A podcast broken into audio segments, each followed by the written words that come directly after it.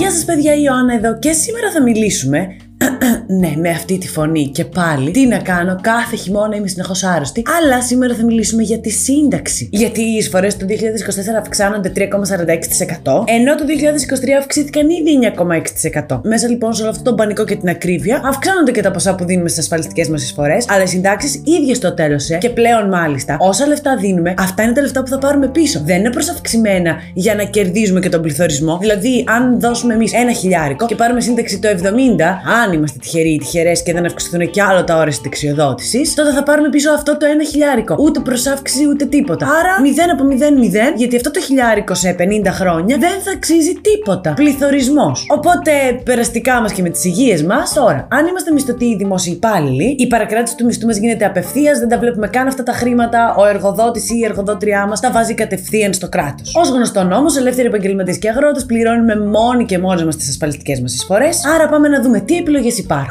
είτε πληρώνουμε μόνοι μας, είτε μας τα πληρώνει η εταιρεία μας. Και κυρίως αν αυτές οι επιλογές και τα χρήματα αρκούν για μια αξιοπρεπή σύνταξη μετά από χρόνια. Οι κατηγορίες των ασφαλιστικών εισφορών σήμερα στην Ελλάδα είναι 6, και όπως δείχνουν τα στοιχεία, οι περισσότεροι άνθρωποι μέχρι τώρα επιλέγουν την πρώτη και την δεύτερη κατηγορία, που είναι και οι πιο οικονομικές. Και λογικότατο. Πιο συγκεκριμένα, συμπεριλαμβάνοντας και τον κλάδο υγειονομικής περίθαλψης, τα συνολικά ποσά για κάθε κατηγορία είναι πρώτη 238,22 ευρώ, δεύτερη 285,87 ευρώ, τρίτη 342,59 ευρώ, τέταρτη 411,78 ευρώ, πέμπτη 493,46 ευρώ και έκτη 642,06 ευρώ. Και αυτά τον κάθε μήνα, έτσι. Κάθε μήνα. Εξαίρεση βέβαια αποτελεί η λεγόμενη υποκατώτατη κατηγορία, η οποία ισχύει για τα 5 πρώτα χρόνια ως ελεύθερος επαγγελματίας και έρχεται στα 142,93 ευρώ. Σε όλα αυτά βέβαια προσθέτουμε ακόμα 10 ευρώ εισφορές υπέρ του κλάδου της ανεργίας, για τη δίπα δηλαδή, και συν 2 ευρώ για τους υγειονομικούς υπέρ της στέγης υγειονομικών. Όπως είναι λογικό τώρα, ανάλογα με το ποσό που επενδύουμε στις εισφορές μας και ανάλογα τα χρόνια που δουλεύουμε, θα πάρουμε και την ανάλογη σύνταξη. Τα ποσά σαφώς, όπως φαίνονται και στους πίνακες που θα δούμε αμέσως, διαφέρουν, αλλά η ελάχιστη σύνταξη που παίρνουμε με τη μικρότερη εισφορά και στα 30 χρόνια είναι 658 ευρώ, ενώ αν το πάμε μέχρι τα 40 χρόνια φτάνουμε στο καταπληκτικό ποσό των 798 ευρώ.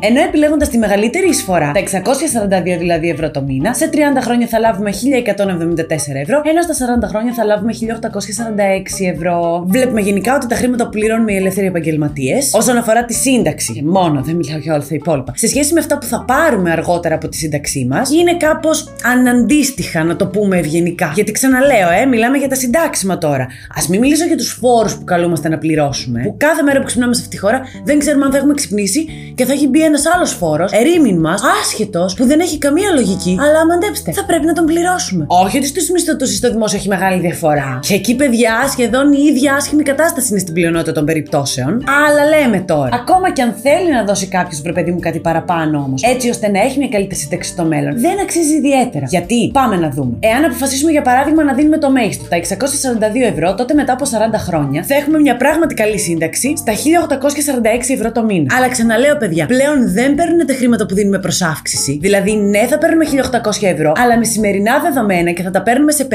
χρόνια από τώρα. Που σημαίνει ότι αυτά τα 1800 ευρώ παίζει να μην έχουν δυναμική ούτε σαν 900. Γιατί, γιατί υπάρχει κάτι που λέγεται πληθωρισμός, το οποίο δεν το γλιτώνει κανείς και καμία από εμάς. Αν βέβαια το παίξουμε κάπως διαφορετικά, τα πράγματα είναι θεαματικά καλύτερα. Δηλαδή, έστω ότι διαλέγουμε την κατώτατη κλάση και πληρώνουμε τα 248 ευρώ μας το μήνα, και έτσι μας περισσεύουν από αυτά που δίναμε για την ανώτατη 394 ευρώ. Τα οποία αντί να τα δώσουμε στον ΕΦΚΑ, τα βάζουμε στο Αμερικανικό χρηματιστήριο, το οποίο δίνει μια μέση απόδοση αγοράς μέσω σταθμικά σε βάθος δεκαετίας 10% σε ένα ETF για παράδειγμα στο dgrw.eu. Στο πρώτο παράδειγμα μας, κάνοντας το αυτό για 30 χρόνια, θα έχουμε περίπου 890.631,57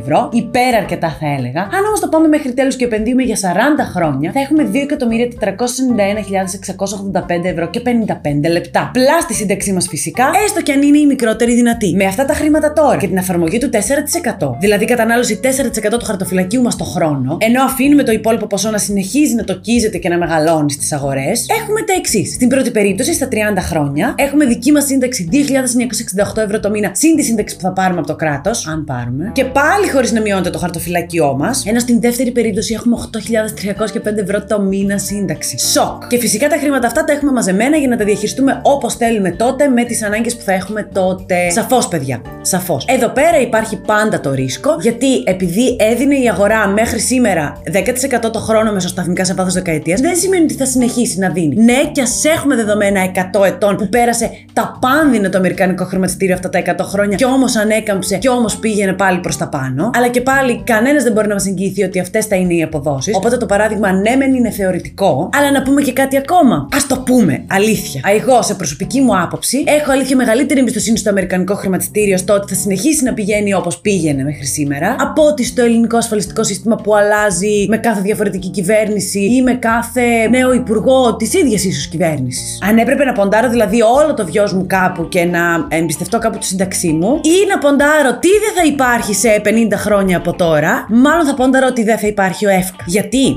Γιατί το DGRW.eu, το ETF στο οποίο επενδύω, ακολουθεί τις μεγαλύτερες αμερικανικές εταιρείες. Ενώ ναι, ξαναλέω, πάντα υπάρχει ρίσκο. Αλλά πόσο πιθανόν είναι σε 30 χρόνια ή 40 χρόνια που εμείς θα πάρουμε σύνταξη η Coca-Cola να μην υπάρχει; Πόσες είναι οι πιθανότητες; Πιο πιθανό είναι η σύνταξη εδώ στην Ελλάδα να κοπείς στη μέση ή να μην δίνει καθόλου συντάξει η Ελλάδα για κάποιο διάστημα, γιατί έτσι, ή να φτάσει τώρα στο εξοδότηση στα 85. Πιο πιθανά όλα αυτά πιστεύω κατά τη γνώμη μου από το να μην υπάρχει Coca-Cola σε 30 χρόνια. Δεν ξέρω αλήθεια. Πείτε με τη γνώμη σας στα σχόλια. Πιστεύετε ότι πρέπει να πάρουμε την κατάσταση στα χέρια μας στο θέμα συνταξιοδοτικό και να κάνουμε κάτι για τη δική μας σύνταξη, ή τα πράγματα θα βαίνουν καλώς από εδώ και πέρα; Αναμένω την άποψή σας, όπως αναμένω και ερωτήσεις ή απορίε για το είδαμε σήμερα. Αυτά από εμένα, σας φιλώ και τα λέμε αύριο.